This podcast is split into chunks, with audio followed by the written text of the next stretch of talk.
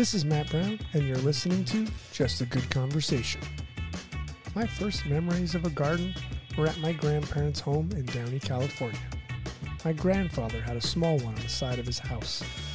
We would pick baby tomatoes and eat them like they were candy.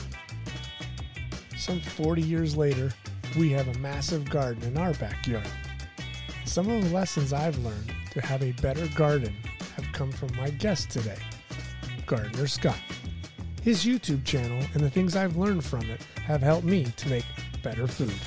You know, I've been doing this for more than three decades, and I still get excited when I go to the garden and I see that plant pop up for the first time, or I see the, the first ladybug of the season, or a couple days ago I had the first hummingbird of the season show up, and and it's that that excitement of something new that really stimulates all of us. I'm Matt Brown, host of Just a Good Conversation. Take a listen to my archives. My guests have ranged from medics who have been awarded the Silver Star Medal, Oscar winners, and Hall of Fame coach and small business owner Lynn Rogers. I was fortunate on one hand, I had parents that gave me a wide lane to drive in. You know, I, I wasn't pushed in any one direction or, or really asked a lot to, to perform at a certain level. And, and but the downside of that was is I also didn't learn how good that felt when you gave 100% to something.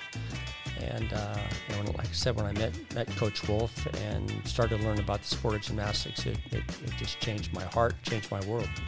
Go to justagoodconversation.com for all our archives. Let's take a quick break for my sponsor before diving into my conversation with Scott Wilson. Horticulture is his game, and Gardener Scott is his name. How are you, sir? I'm doing well. How are you doing today?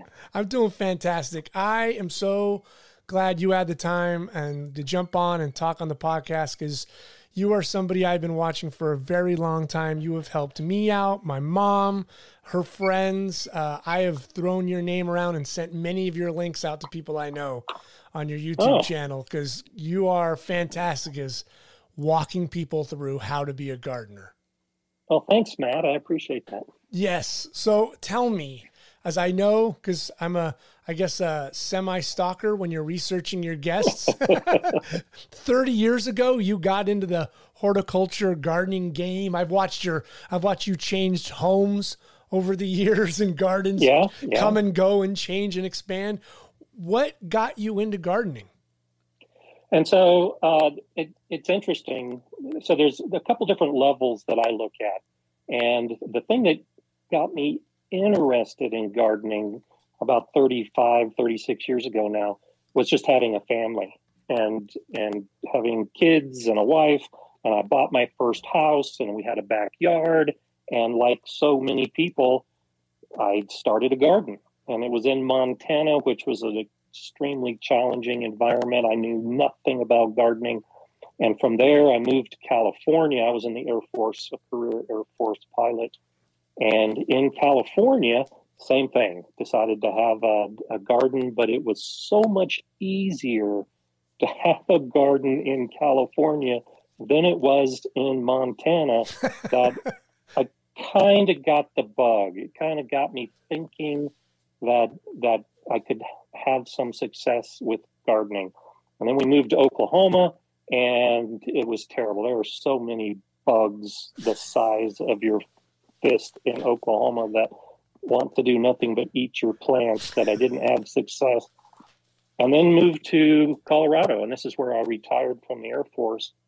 And so I had had the inkling, I had the interest while I was in the Air Force here in Colorado. I, I actually created a pretty big garden, made a lot of mistakes. And then when I retired and tried to figure out what I was going to do in retirement, I just coincidentally one day saw a little blurb in the newspaper that the Master Gardener program was accepting applicants. And I applied and was accepted and became a Master Gardener. And having been an instructor pilot in the Air Force, I, I have an affinity for instructing and I like to teach people whatever I can. And the Master Gardener program, of course, was looking for instructors and that was almost 20 years ago, and I've been teaching gardening ever since. Wow. Okay, I should have known you were some kind of instructor because the way you lay out your videos have that feel. Like it's just absolutely step, yeah. Step one, two, three, four, five, and I'm going to get you to the conclusion, and you're going to be better after we're done.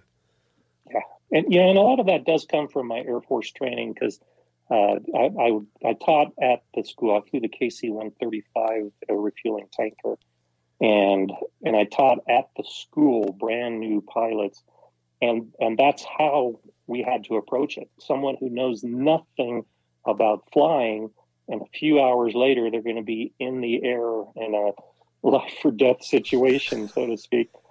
And so gardening is much easier to teach. The ramifications aren't nearly as as threatening as being at altitude or being upside down in flight. And but the process is still the same. You have to lay out what the flight plan is, what point A and what point B, and what the final destination should be. And you're exactly right. That's that's how I spend time preparing my videos and try to lead you from the beginning, not knowing anything, to that point where you can be a successful gardener. You're, yeah, you nail it. I mean, you nail it real well in the way you lay it out. And I really do appreciate that when I watch your stuff, that it makes it easier to follow along. Oh, great. Thanks. What, so let's, let's start from from the like for a very beginners. I love how you always touch on that. You do like I could do an expert. I'm a beginner. Let's let's talk about people that know nothing about gardening. What should be their first simple step for them to get started in gardening? So what I always recommend, and and I know you've heard me say this in videos, is is just to, to start small. To to start with a single pot or a single container, a five gallon bucket, uh, maybe one bed in the garden, and and just start with some seeds, or you go to the store and buy a tomato plant or a pepper plant and put it in the ground. Just very very small. Too many people, I think, try to start big, mm-hmm. and they see videos like mine with a big garden and think they can do it, and, and it just becomes overwhelming. There's so much about gardening that the soil, the plant, how much you're supposed to water, the weather to include sun and wind and rain and snow and hail, and then you then you have the insects that come in, and you have animal pests that can come in. There's so much that can happen to that plant that if you have 50 plants to start with, you're just going to be overwhelmed. But if you can focus on a very small area with just a couple plants now your attention will will be on that plant. And so the soil and the water and the weather and the pests and everything else are much easier to manage when you start small. Do oh, so what's like simple 101 should you be like a tomato plant in a little pot if you're living in an apartment or a condo and you got a balcony? Uh, yeah absolutely. And my daughter when she was going through college had a tomato plant in a pot on her balcony of her apartment because the the suggestion I have is grow what you want to eat or what you want to look at. And most people are used to seeing tomato plants in their garden. And so it makes perfect sense to grow a tomato plant as one of your very first plants. You can go to the store, they sell them and you just put the plant in a pot, put some potting soil uh, around the, the roots, and you can grow a tomato. That's that's one of the easiest ways to do it. If you have a little bit of space in a backyard or in the side of your house, mm-hmm. now you can expand a little bit and think about what do you eat on a regular basis every day. And if you like salads, well, then grow some lettuce and grow some radishes and maybe grow a cucumber or two. So it really comes down to what to what you want to grow and why you're gardening in the first place. And it may not even be food. I know many people that start gardening just to grow some flowers that right. they can cut and put on the table. Sure. And I know you're really big on this is have a plan. Have a year plan, a 5-year plan, a 20-year plan, right? If you're going to grow you know apple trees or lemons or you got to realize it's going to take a while for them to mature. So where do you place them? Where are you putting your your beds? All that stuff matters in a layout. Oh, absolutely.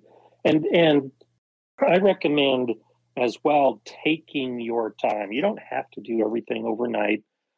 And you know, you move to a new house or you've been in a house and now you want to start gardening. Take some time. I, I, I actually have the very first video I did. I just moved to the house on that now about three years ago. And the first video I did at this house was literally me just standing out in the backyard and observing. Mm-hmm. Just just trying to figure out where things were going to go, where the garden might fit best. And then I put in a couple beds and then I started figuring out okay, I can I can build out this space and you're exactly right. I have a 5-year plan. In the first year I built 6 raised beds. In the second year I created a, an enclosed garden space of beds 25 feet on each side in a square. And then I added a couple containers. And at the end of the second year, I, I added a greenhouse and a bunch of fruit trees. And now this year, going, this will be my third year. I'll be adding a pergola and pathways and more fruit trees. And, and that's how I do it. Every year, you just add more as you find the time and the best location and as you learn how to do it. I don't know if you said this or not in that video. Did you kind of think of it as how it's going to be for a year because you've got where you're at, you got to deal with weather, you're at altitude, but you also like where the sun rotates. Obviously, as we know, it's different in the winter to the summer. So where is going to be the best sunlight for your, you know, the best advantage for you? Did you take that into consideration as well, all those situations? Exactly, and that that's why I say I you know just literally just stood outside and observed, and it wasn't a just a single day. It was observing for a week and a month and a year. And so, as I added these extra beds and as I expand my garden, it's after seeing what happens in the winter and what happens at, at the different seasons of the year, what kind of animals are rolling through the garden, uh, my grandkids and how they use the garden.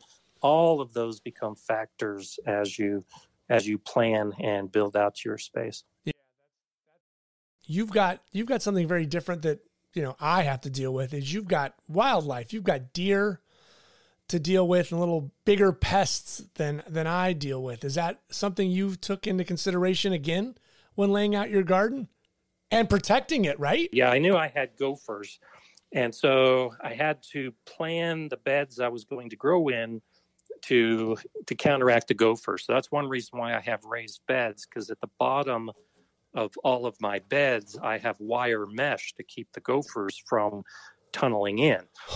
but I didn't I didn't know I had deer. I knew there were deer in the area, but I I'd seen no sign of deer in my backyard. And so uh, I discovered deer after being here about two years. They started nibbling on my fruit trees.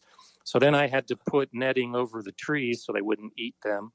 And then I got a dog this last year, Mala. I saw, yeah. Mala, Mala's done a pretty good job of digging up gopher holes and chasing away the deer. And she loves sticks. Well, she discovered that there's all these sticks that are at eye level and she started eating my fruit trees worse than the deer did. Oh, and boy. so now I've got uh, fencing around all my fruit trees to keep the dog and the deer out. and so it's it's an evolving process. As soon as you discover one thing, there's always going to be something else that you have to contend with. Well, it's one thing if it's wildlife. You don't want your own animal destroying your garden. exactly. Yeah. All right, so let's talk about the the the number one thing I think, and I maybe you to call me crazy, but soil. You gotta right. have great, good soil. Correct? Yes. Yes. Soil is key to garden success. I, I say that over and over again, and I'll continue to say it for many, many years to come. The Colorado State University, uh, who ran the Master Gardener program that, that I went through, some of their, their studies show that more than 80% of plant problems can be attributed to the soil. So, pests that are eating the plants, diseases of the plants, poor uh, harvests, all of that is is often attributed to just poor soil. So if you have good soil, you're less likely to have disease and pest problems, and you're more likely to have those successful harvests, which is really a big reason why you're doing. Now, what is and I and, and I'm still learning about soil. I've been doing it for a long time, but it's just a it's a science. What's good soil? Okay, so if you you can actually find some of these charts online that that show that that soil is is five percent organic matter. That's really the key component. You've got forty five percent mineral, five percent organic, and then the the other part of it is air and water, basically. So you want a moist soil that has air pockets, pore space for oxygen to get into it. But the, the key part that we have control over when we talk about good soil is adding organic matter to try to get 5% of the volume compost, crushed up leaves, grass clippings. It really doesn't matter what it is, you just have to get some organic matter into the soil. Okay. So that's key because I've I've created a second compost pile uh, or, or, made, or made a box, and I know that's a massive, you know, key to the success of having a good garden is putting that in there. Right. Is there? I mean, and there's a million videos, and I will link yours to on the podcast. Is what's a good starting point for people if they want to get into a compost to help their soil? What's a good little first step for them? Uh, just to start it, just to just and when I say organic, I'm talking about anything that used to be alive. Mm-hmm. So anything that you you cut from your kitchen, from the garden, from your neighbor, that's the kind of stuff that you just take and start putting it into a pile. And and there's a lot of science involved. There's a lot of art to making good compost. But really, you just got to start. You just got to take your grass clippings, dump them in a pile, add some leaves and the banana peels and the the lettuce and the radish roots that you you have from your trimmings of dinner and just start throwing it all together into a pile and then eventually hopefully sooner rather than later you'll figure out the right ratios and how you mix nitrogen materials with carbon materials, the greens right. and the browns, or what we call it. Uh, but just getting started, like most things in gardening, you just got to do it. You just got to put that seed in the ground. You got to start that transplant. You got to start the compost pile. And then you'll learn as you proceed. Right. Now you said a magic word there. You said seed. Are and I and I know by watching I've seen it. Are you will you advocate beginners to start with seeds or like little plants that are maybe eight uh, f- uh, a foot high starter plants? Which one do you recommend? I think for brand new gardeners, and I do this with kids. I ran a, a, a big school garden program. Kids can take a seed, and, and adults, of course, put it into soil, and in a couple days, a little plant is growing.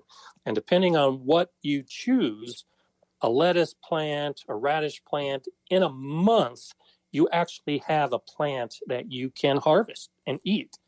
And so, to start with, in the very beginning, if you know nothing about gardening, I think that's a great way to start because you can actually almost literally see it grow day to day. Mm-hmm. And then at the end of the month, you have something to show for it. And then, you know, with that understanding of how you need to take care of a plant, you need to water it, you need to put it in the sun or underneath some lights, then it becomes easier to buy a tomato plant and put it in a pot. And and that's I think kind of the natural progression. And and if you you know if you're anything like me, I remember back to second or third or fourth grade, and we all brought a milk carton from home. and Yeah. we put in a, a pumpkin seed or you know something along those lines. Uh huh. and that's that's a great way to to get kids involved with gardening but especially for adults who never had that opportunity i think a seed or a couple seeds is a great way to start I remember that same very thing. We had a teacher and we started, Don't know, September, we planted something and we watched all year long it Yeah. grow. And it was the best thing because it was like every day you would check on it. And then a week later you check on someone, like it would pop out of the ground and you're like, oh, I got something. yeah absolutely and it fires you up when you're a kid because all of a sudden you're like bugging your parents, like, let's plant something. Exactly and, and i think that is such a huge part of gardening is that excitement. I try to keep that excitement going on a daily basis. You know i've been doing this for more than three decades and i still get excited when I go to the garden and I see that plant pop up for the first time, or I see the, the first ladybug of the season, or a couple days ago I had the first hummingbird of the season show up, and and it's that that excitement of something new that really stimulates all of us to enjoy gardening. And and if you enjoy it, you're much more likely to stick with it and to learn more about it and to keep trying all those new things that I just think are so special about it. Oh yeah. So give me your give me your like top five do's and don'ts for gardening. What do you think people should be doing and for God's sake not doing? Well, we've already talked about a couple about it. So, okay. um, soil, you, you have to focus on the soil. And so, in the beginning, you can buy a bag of potting mix, but but you really need to understand that soil is is critical. It's key to the success. So you so you're going to have to learn more about the soil. The the the second part we touched on briefly was planning. You should have some kind of plan, even if you're just putting a single seed into a pot. hmm Why are you doing that? What what's the reason for it? Are you trying to to grow the tomato plant to harvest? Are you trying to grow the flowers? There's some reason behind it, and so you should have a plan associated with I'm putting a seed in the ground and I'm looking for a particular outcome from putting that seed in. And I I plan months ahead of time for my garden, of course. Sure. The plan the plan doesn't need to be that extensive or or that involved for brand new gardeners. It can simply be I'm going to put this seed in the ground and I'm going to come back and water it every single day. And then once it starts growing, I'm going to to put it out into the sunlight because I know it needs to have sun. So so a, a plan can be that simple, just the steps that you need to do to reach the outcome. Usually it's a harvest of some type. The the the weather I think is is particularly important. And I put that in the top five, and it's an ob- observation of the weather hmm all of our gardens are unique. I'm in Colorado. My garden is at 7,500 feet elevation. Whoa. It, it's a challenging environment and it's definitely different from your garden and what you're doing. And so each of us have to recognize our own unique characteristics about our weather patterns and our climate that that when we start gardening we have to observe what's happening with the clouds and the wind and the rain and all those other factors and and so that that ties in with planning to a certain degree because choosing the right plant is also in the top 5 you got to choose the right plant for your location because I can't grow banana trees. You know, that's no surprise to Mhm. you, of course. yeah. But but that's part of it. You have to understand that that there are some plants that will be better for you to grow in your area and you might not be able to grow plants that you grew up with or that somebody Right. is telling you you should grow. So so you do need to recognize as part of the planning and as part of your climate and weather that you choose the right kind of plant. And then the fifth thing I would put as, as one of the most important things is to recognize that you need patience. Gardening doesn't happen overnight. It takes time for plants to grow. It takes time for you to learn what you need to do to keep the plant alive. And there's a lot involved from the beginning of the season to the end of the season. And sometimes it looks like things aren't going right. Well, just have patience because often things will correct themselves, or you'll figure out the right way to approach a particular problem.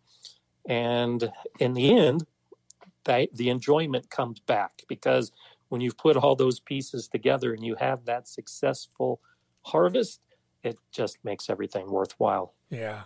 Yeah.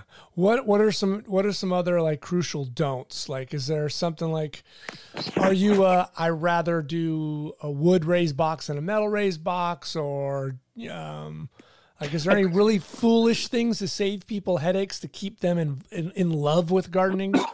yeah, so so my basic philosophy is the one of the best ways to learn about gardening is to make a lot of mistakes as you garden. yeah, that's true. That's true. I can attest to that one.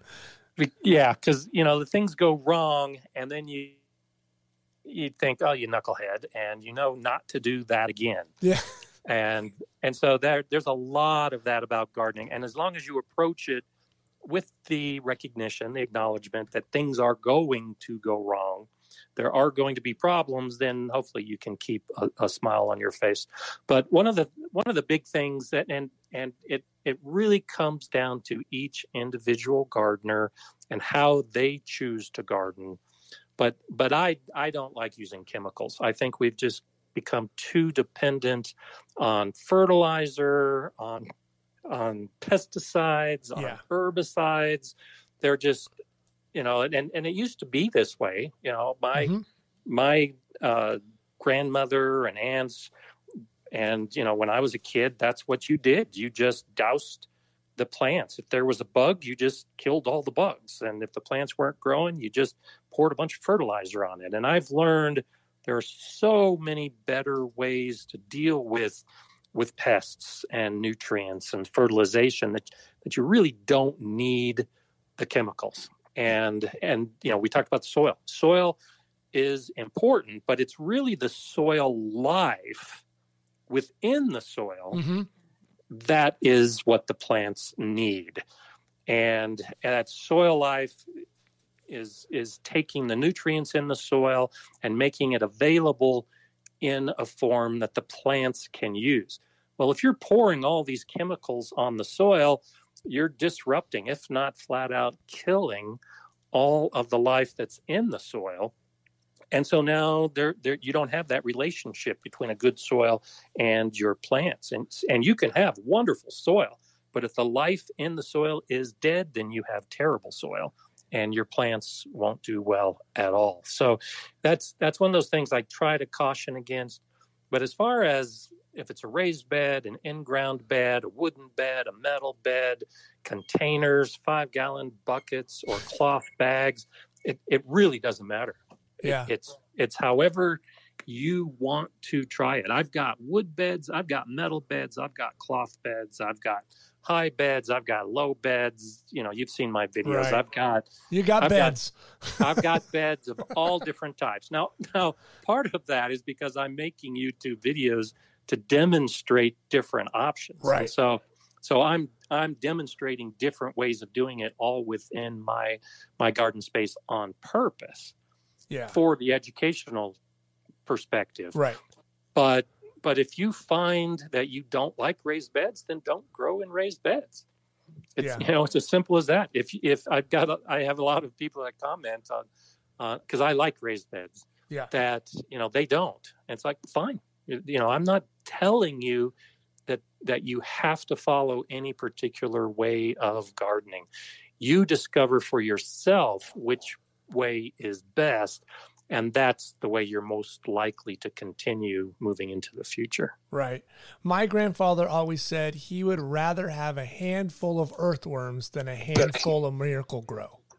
Oh, absolutely. Yeah. yeah. I I, I completely agree with that. Yeah, you give him some earthworms and he would put it in his garden. He's like, oh, those buddies are doing work. They're oh, way oh, yeah. better. They'll make more earthworms. They're going to hollow out the bottom of my garden and make air and leave debris that's good for it. And yeah, absolutely. yeah, best things for your garden. Absolutely. Yeah. I like that idea. With the cost of food skyrocketing, whether it's chicken, eggs, meat, lettuce, everything. I, I, you know, I feel for my wife. We've got a massive garden bed, but there's still things, you know, we have chickens and there's still things we still have to pay for.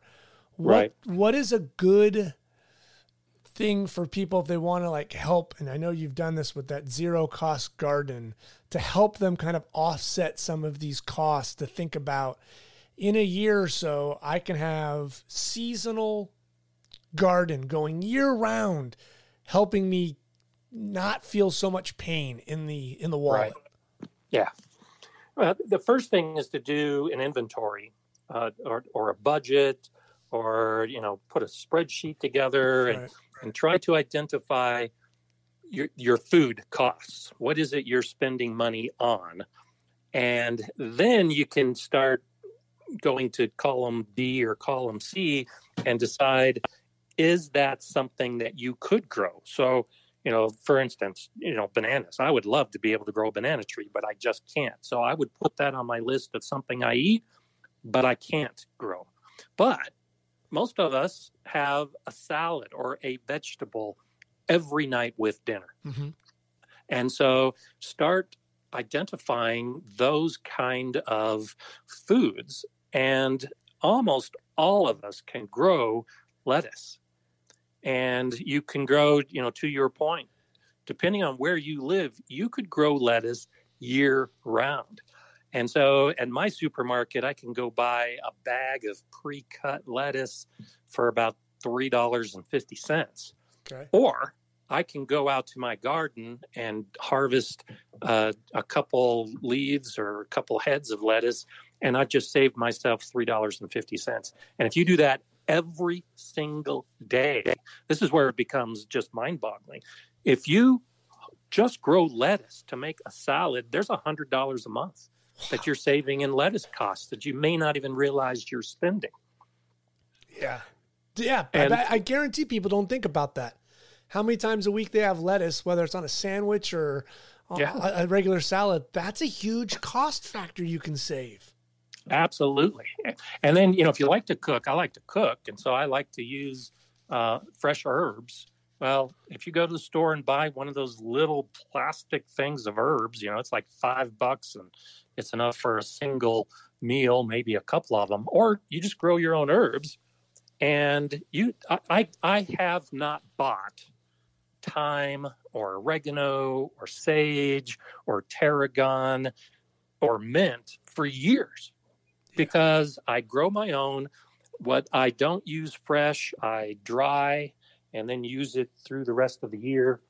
And it's just one of those kind of things. Identify the things that you're using that cost a lot and see if you can grow those instead. So, yeah, I, I'd save hundreds of dollars or could save. I don't buy herbs anymore, but right. if I were buying a lot of fresh herbs, I would be saving that. And then you know, the cucumbers and the tomatoes, those are the most obvious plants that we grow in the garden, but it's it's what you're eating and buying from the store that you should take a look at. And if you know a typical grocery run is 20 or 30 dollars in the produce section well you might be able to save that on a regular basis. Sure.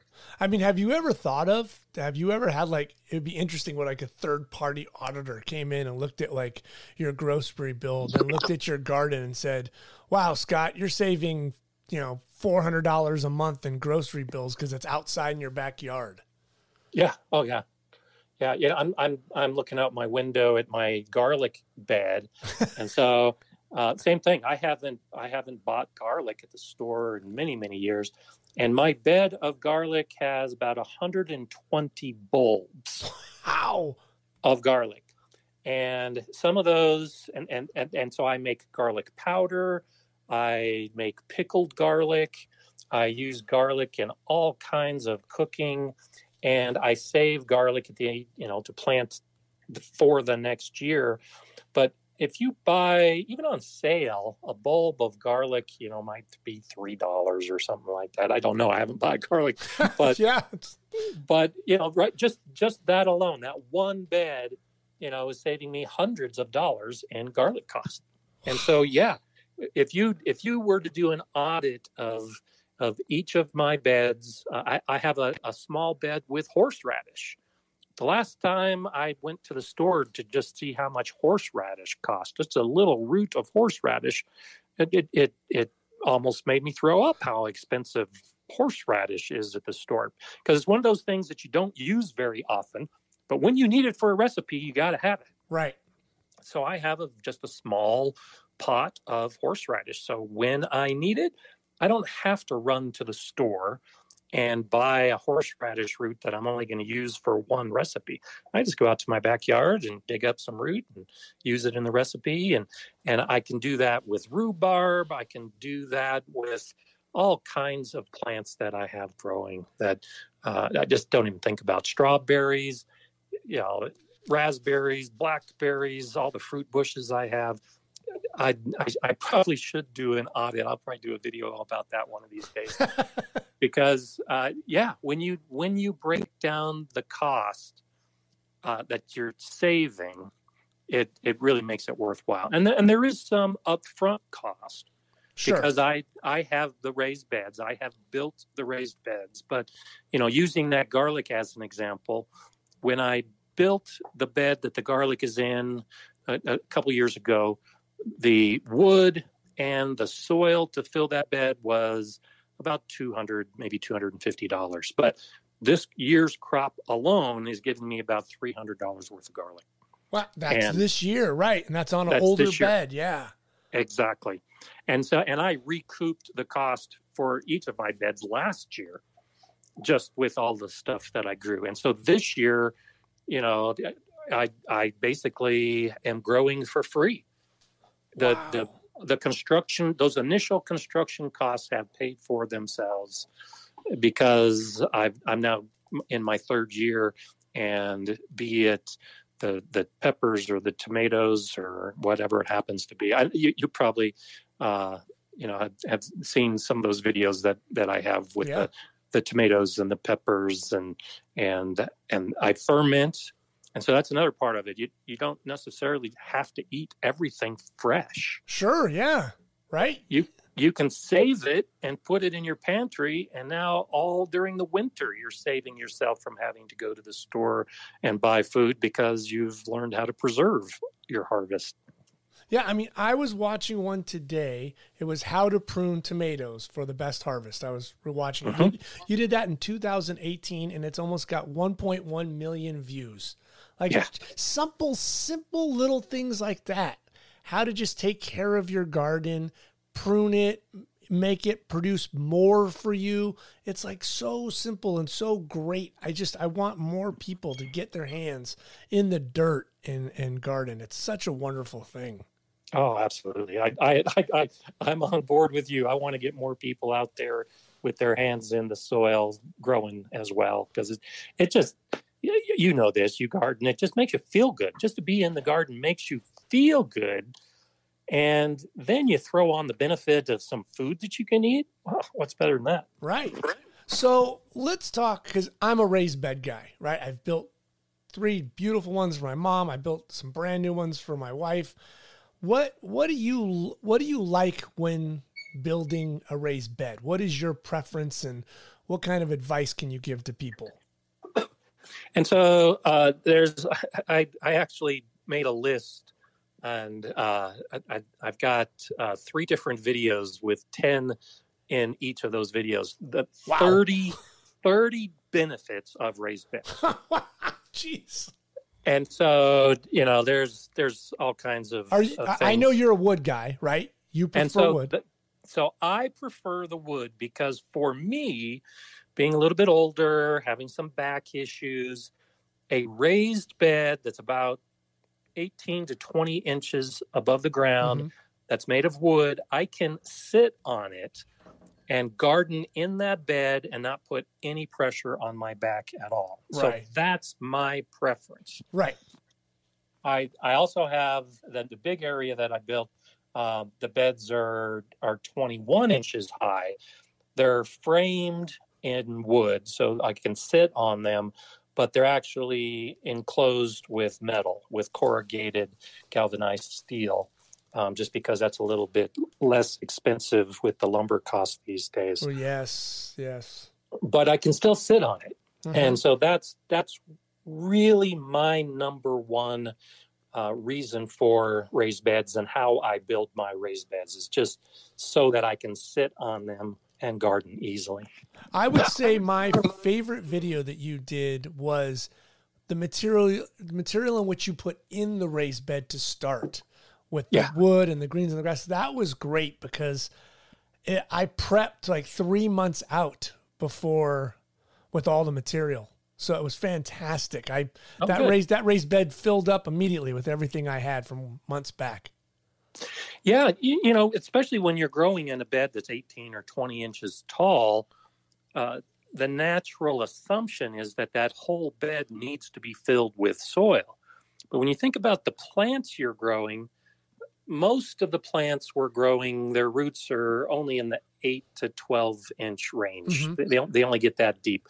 Some some plants, you know, like tomatoes, can get very deep, but if a 20 inch bed and you only have 10 inches of, of soil for the roots, that's all you need. So that bottom 10 inches or the bottom half of a, a tall raised bed doesn't need to be fancy expensive soil and so what yeah what you're alluding to is is putting logs and branches and twigs and wood chips and grass and leaves and you fill that bottom space with organic matter that will attract the earthworms that your grandfather loves. yeah. And as it decomposes and breaks down, it's going to add nutrients to the soil from the bottom. And so, as those earthworms crawl up through the bed, they're bringing all of those nutrients at the bottom of the bed up to the top. And then I'm a huge believer in mulch, adding organic matter on top of the soil that will decompose and enrich the soil from above. And so you have a raised bed and you're basically feeding it with natural organic pro- products that you put into it from both the bottom and the top. And you just let the soil organisms mix it all up and break it down and give it to your plants. Yeah. I mean, you're making a mess, put it back in there, uh, put it in the compost, put it back on. It's just this huge, beautiful cycle yeah. That is like so interesting how the how the I haven't I'm sure that raised bed inside mine is just a giant animal fest of of love going on down there. There what's going go. on? Just just bugs and everything. It's great. And I, I allude to we had chickens, so I use what they do. I put that in the compost. Oh, yeah it's going to be a huge plus for us in a couple years with that compost. I can't wait to get that stuff into the garden in a couple of years. Awesome. Awesome. Yeah, it's the absolute best. So I, I got to know, it, it's like I said, the, the part of the research is always fun. 11 years ago, where were you when you thought, you know what? I'm getting on YouTube. I'm a gardener. I love it. And I want to put myself in front of a camera. Tell me that story. How did a how did a lover of a garden become a YouTube sensation? Well, and so uh, you know, it was almost 20 years ago. I became a master gardener and started teaching classes.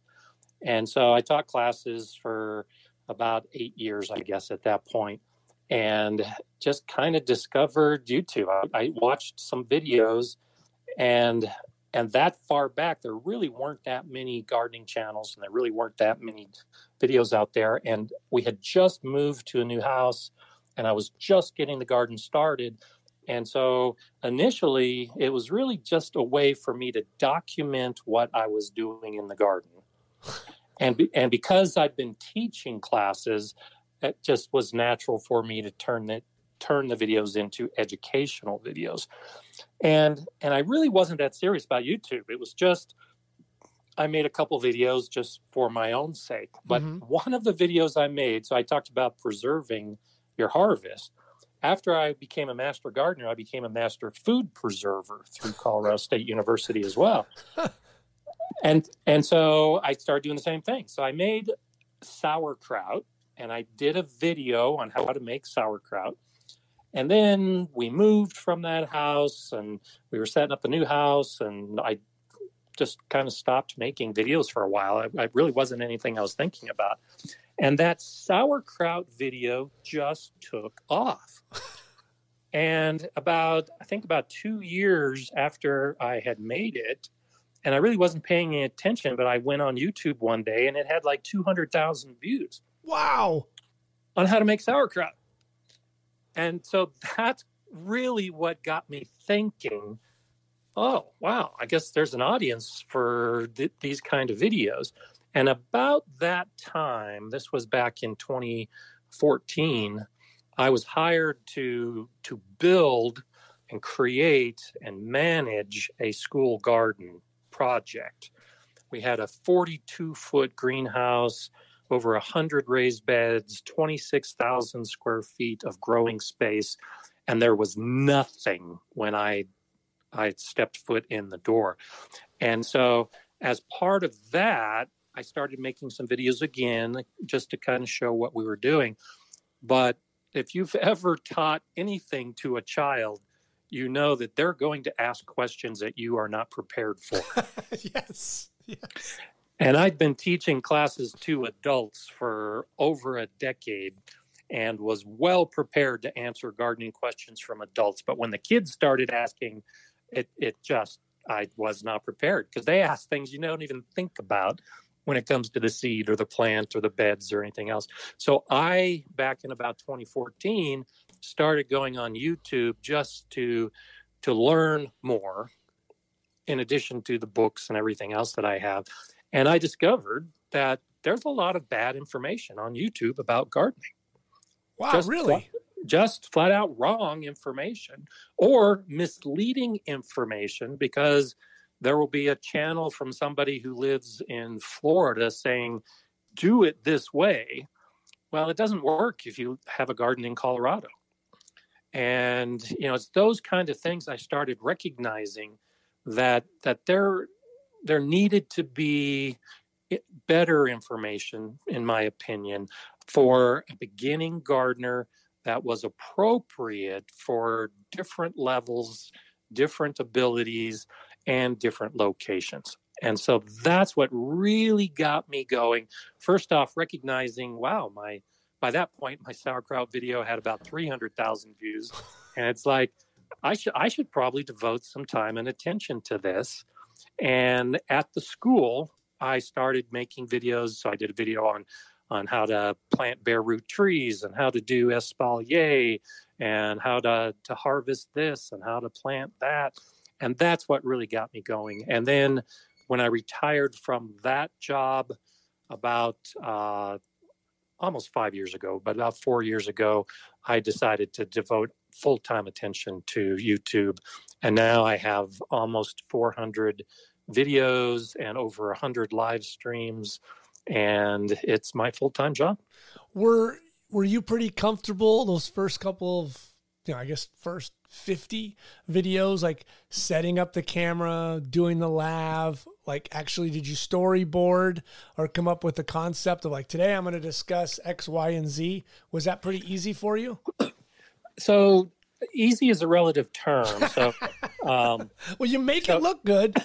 Thanks. So so it was easy because, like we talked about, the Air Force. You know, I I had taught in much more uh, difficult environments. So so putting it together was easy, but th- there's a big learning curve on YouTube as far as as how to shoot, how to edit, how to to to get the audience, how to grow your channel, and that that took about um, 75 videos, quite honestly. It was about really? video video number 75 when I thought, oh, okay, I've got this now. I, I know what I'm doing. I've got it figured out. And and the information in those older videos is still good, but you know, I look back and think those weren't very good videos. What I, what I, what was it that snapped that you understood like, okay, I got to do this. This is catching people. Well, and so in, in, the beginning, I I didn't fully understand how YouTube works and how to grow on YouTube, and so I I was treating a lot of my early videos as basically a lecture. Okay. That that I'm going to be in front of the camera and I'm just going to give you information. And and it's up to you to use that information. And what I've evolved to, and I think you've picked up on this, which is why we're chatting today, is is recognizing instead that that there's a person on the other end of the the laptop or the phone or the TV watching the video. And so I'm now making videos for the individual on the other side. And and it's more conversational, it's more what I'm experiencing, it's more uh, here I am telling you a story about what I've done in my garden, and hopefully you can use it to benefit you in your garden. And and that's the big difference is from the here I am telling you information to now it's I'm sharing information with you so that you can use it and then let me know how it goes and ask me questions about it. Yeah, I, I, do feel like I need to have a cup of coffee and sit next to you on the garden bed when you're doing the video because that's what it feels like. Like we're Good. just having a car conversation and you're just walking me through the garden on the pluses and minuses and what's easy and what's simple. So that does come across in the videos. That's what I really enjoy. Well, good. Well, and and that's that's why I say it was that was about video number seventy five that I realized. you know, I, I don't need to be the professor. I don't need to be, you know, the the guy just talking. I can have a conversation and get to know the people in the Gardener Scott community. Yeah. Uh, have you have you evolved in the last couple years technologically? Have you decided like I'm going to go 4K or I'm going wireless microphone or I'm doing this graphic that is that an, another thing for you to learn? Oh yeah, so so I I do have the wireless microphone and I do upload in HD and I haven't done 4K because it's not that big of a difference. Mm-hmm. It's just regular HD.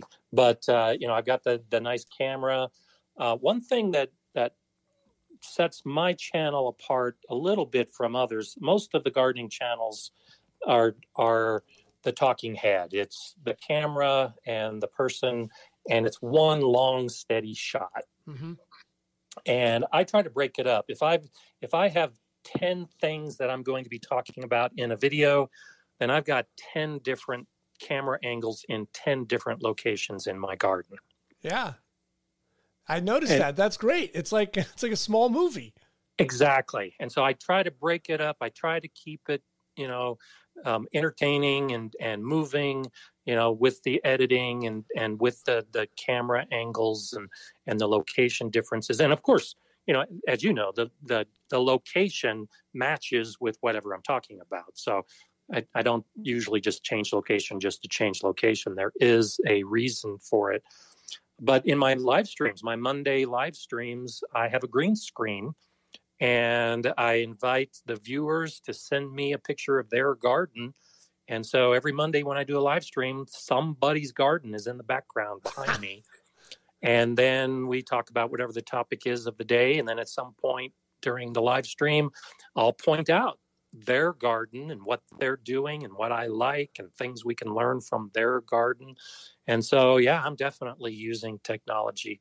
Uh, I've, I've got some ideas of some videos. I actually already shot some test footage uh, using some of those kind of masking and green screen uh, outside in the garden. That should be fun when I can get those made. I love that. I love that you're still pushing right? You just haven't decided I'm just a gardener, a retired, you know, Air Force guy. I'm going to like make this as interesting as possible for the people that come to my channel and view it. And you're pushing that kind of envelope. That's interesting. Yeah. yeah thanks. You know, you know, I, I watch a lot of YouTube videos. You know, I, I don't want to copy anybody. And, you know, I can say that my channel is, is unique and it is, a standalone. And so when I come up with an idea and I start doing any extra research I need to do, I I watch what's out there. You know, I don't want to inadvertently put out a video that's exactly like somebody else's video. Mm-hmm. And, yeah. and there's actually been a couple of those times where I came up with an idea. I was going to shoot a video, and then I saw someone else had already done it, and so I didn't do that particular video. And so I watch a lot of videos, and I oh, I see, you know, and it's not just gardening. I watch, sure. like most people, lots of other subjects. But, you know, you do it, you watch a video, and after a couple seconds, you just say, "This isn't for me," and you switch off. And I think my information, gardening information, is so important that I don't want people switching off. I think it's it's important for all of us to learn this stuff. So I want to try to keep people watching as much as they can. Yeah, no, you definitely want to keep your audience. You don't want to lose them because you're not interesting or you've just repeated what 1600 other people have said on YouTube. Right. Yeah. Um, I, I got to ask you this question because I forgot, and I think it's really important because I know I've got a, uh, an older woman I, I help out, Sister Marilyn. I'm helping her with her garden. She lives down the street, and it's about soil and soil testing. Do you have any uh, tips about soil testers and what you should be looking for? Yeah. So, so the, the the best thing to do is to get a professional laboratory analysis of your soil. Okay. And so I told you the first video I did was just me out in the field observing and starting my planning. The second video I did at this new house was was do a soil test, and and I have a video that shows how to take the samples and how to send them in.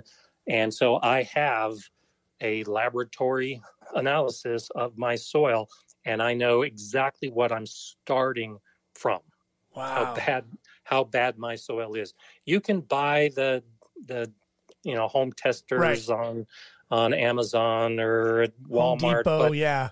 they're they're not that accurate. They'll, they'll give you a close pH, and that's about it. The the the nitrogen levels will vary depending on what whether your your sample is is wet or dry or hot or cold, and so there you know you can you can use it for a general guideline, but if you are really serious and want to develop good soil, you really should do a, a laboratory analysis. And one of the nice things uh, that it's not this way here in Colorado, but in many states, the extension office will offer free laboratory soil testing. Really?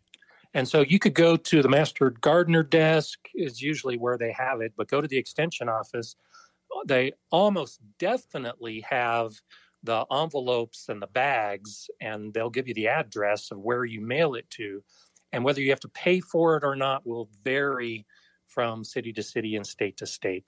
And and so I did it here in Colorado through Colorado State University. I sent it in my my samples, and you can choose how extensive the analysis is going to be. And I, I think it cost me about $35. Yeah, that's got to be like worth every penny, right? Because then you can figure out what exactly you need to put in your garden because you're missing something. Exactly. In fact, I, I always have it um, right at my fingertips. So I, I just pulled it off the shelf. And so I know that my pH is 6.7. And, you know, that's that's in a, a nice range for the plants. I know my organic matter, remember we talked about it should be Right. 5% is your target. Mine is 1.7%. Oh, so you've got to get yours up. Yeah, so it's very, very low. My nitrogen level is low. My phosphorus level is low. My potassium level is low. My zinc level is low. But my iron and manganese and copper are adequate. And Okay. my boron is actually high. And so, you know, th- these are the kind of things you can look at it in, in a test because, especially if you are using fertilizers, one of the, the big problems that, that gardeners make is they over fertilize. hmm Well, if you haven't done a soil test, your soil may have adequate amounts of nitrogen and phosphorus and potassium, but you're told to fertilize. So you go out and you put a balanced fertilizer and you don't need it. And now you actually end up over fertilizing because you didn't do a soil test. Well, chances are you're going to spend at least $35 in fertilizers. And if you didn't need any of that, well, you've just paid for the soil test. Yeah, then you're foolish. When's the best time to do that soil test? Day one. Okay. you know, like I said, literally, I I hadn't even figured out what my plan was. I didn't know where my beds were going to go. I didn't know how many beds I was going to do. I I literally just started digging some holes and and sent the soil in as I was figuring out what my garden plan was going to look like. And then by the time the test came back, I had a good idea of where my vegetable garden was going to be and where my fruit trees were going to be. And now I, or from that point, then I could figure out what I needed to do for the soil in those various areas of my garden. Wow.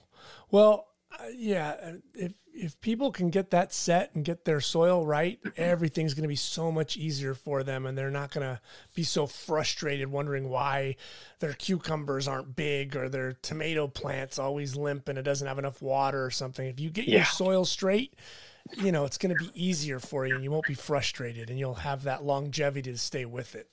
Absolutely. Yeah, that's big. So water, right? We mentioned that we're, and I know different regions, altitude, climate. Um, I'm a I'm a night water guy. Where where do you feel that? Is that just kind of like where you are? Know your know your soil. Know what the kind of wa- how much water it needs. Yeah, yeah, that's basically it. The the water should be to keep the soil moist. Mm-hmm. That should be the goal. So if the soil is already moist, you don't need to water. If the soil is dry, then you should water. If in the morning you recognize that the water or that your soil is dry, then water in the morning. I tend to do most of my watering in the morning, but oh, that's only because I'm out just walking through the garden and right. seeing what's going on. But in the summer, I do a lot of evening watering because we'll have single digit humidity here in in this part of Colorado. Right. And wind and hot days.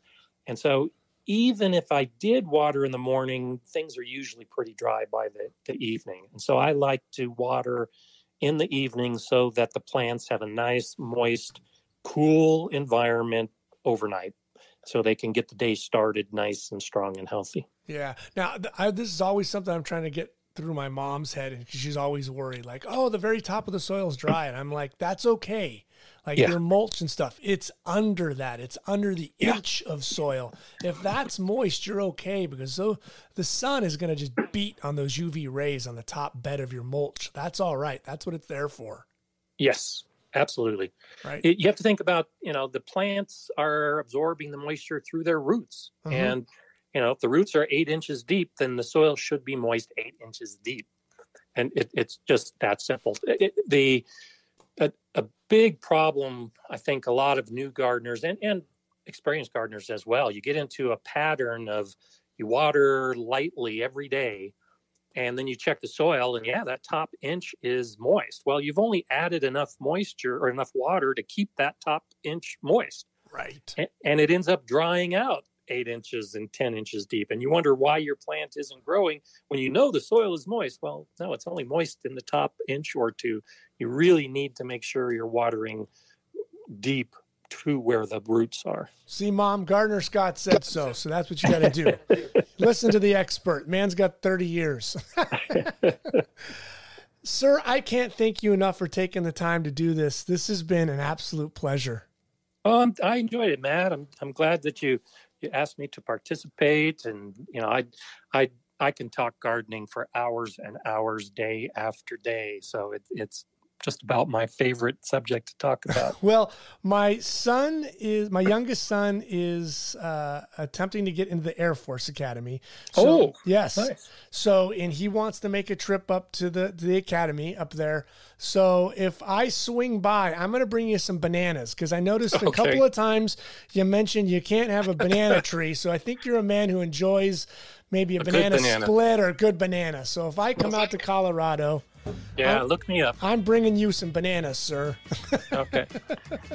Well, I, I actually was at the Air Force Academy. That's where I retired from. I ran the I ran the flight operations at the Air Force Academy. So, oh. uh, yeah, feel free to to email or call, and if he's got questions, I can I can help. Now, granted, it's been about 20 years since I retired, but it hasn't changed that much. No. It's just up the road, but I can definitely help out. Well, if you if you think my energy level's up, we just got done watching uh, Maverick Top Gun this oh, morning good. as a family. So everybody around here's on uh, cloud nine. So nice. Yeah, so we're we're ready to fly. Nice. thank you so much for your time. I want people to get to your channel. I'm going to link it up, but I think if you're going to start a garden, this is the guy you need to see and watch. He's going to get you going in the right direction. Thanks, Matt. I appreciate that. All right. You're the very best, Scott. We'll talk soon. Thank you so much. Okay. Take All care. right. Bye bye. Thank you for listening to my conversation with Scott Wilson. I hope you enjoyed the episode. Please click the like button and become a subscriber to the podcast. Remember, you can follow the Just a Good Conversation podcast on Instagram, and you can find all of our past shows on the website at justagoodconversation.com.